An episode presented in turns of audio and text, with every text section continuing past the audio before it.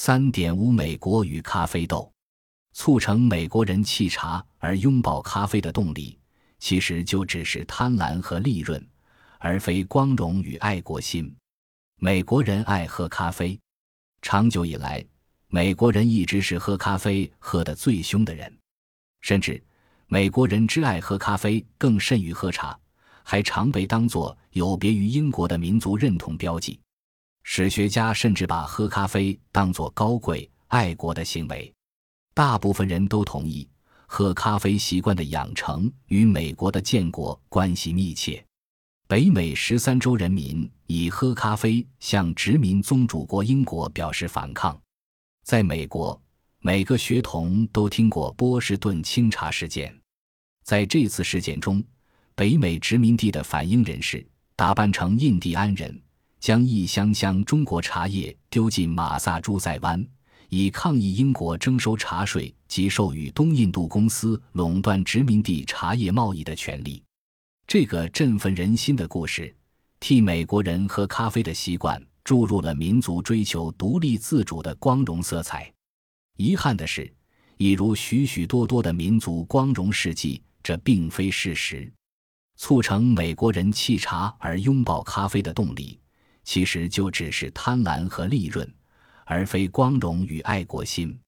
历来的说法都是在殖民地时期，美国人和英国本土人民一样爱喝茶甚于喝咖啡。虽然据说早在1607年，詹姆斯敦镇的约翰史密斯船长就已将土耳其人喝咖啡的习惯引进北美十三州，但殖民地时代的美国人无疑喝茶更多于喝咖啡。输入美国的茶叶，从1790年代的仅仅110余万公斤，暴增为100年后的将近4100万公斤。但在这同时，咖啡消耗量的增长幅度更达茶叶增长幅度的七倍之多。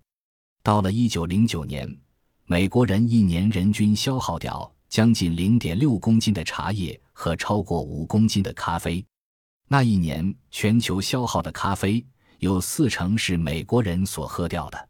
到了一九五零年代，美国人每年所喝掉的咖啡，比世界其他地方所喝掉的咖啡加总还多出五分之一。美国人怎么会爱喝咖啡到这程度？那并非出于美国人的爱国心或反英心态，无宁是因为奴隶制的存在。美国海运业者从海地运出当地大批奴工所生产的东西。供应他们许多民生必需品。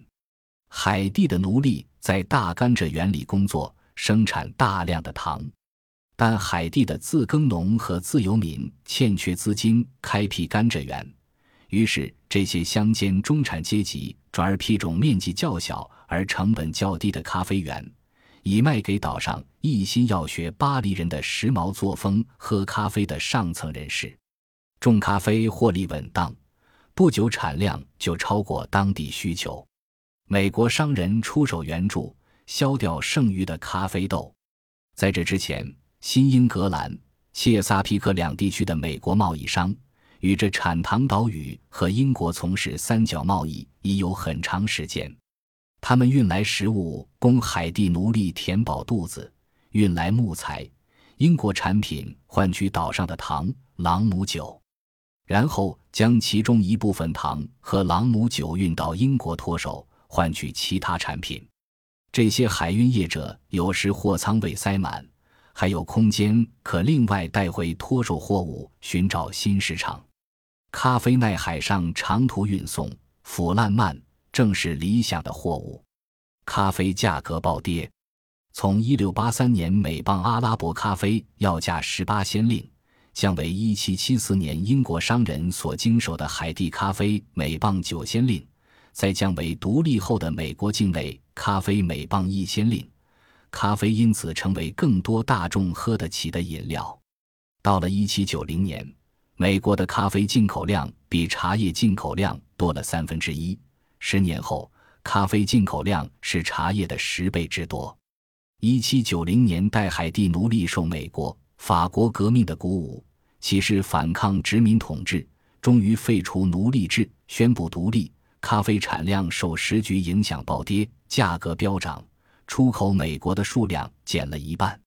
若非另一个同样靠奴隶撑起经济的国家趁机填补美国的咖啡需求缺口，美国人与咖啡豆的恋情可能会就此画下休止符。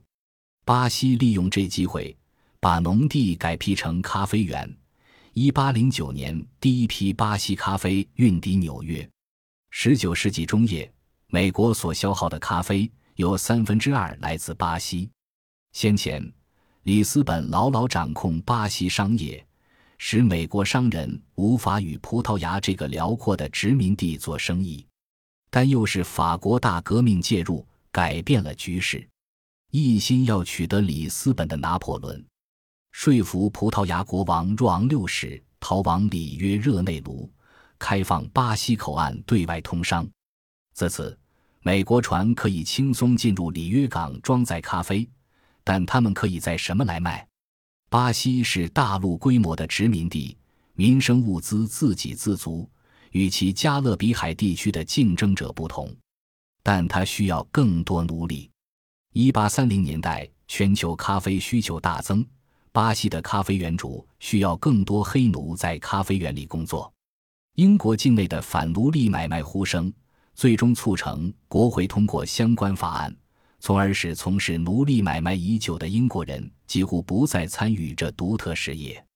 到1840年代初期，从大西洋彼岸运来巴西的奴隶人数创新高，其中有五分之一是美国船所运来。到奴隶买卖的最后一年，不幸失去自由之身来到巴西的奴隶。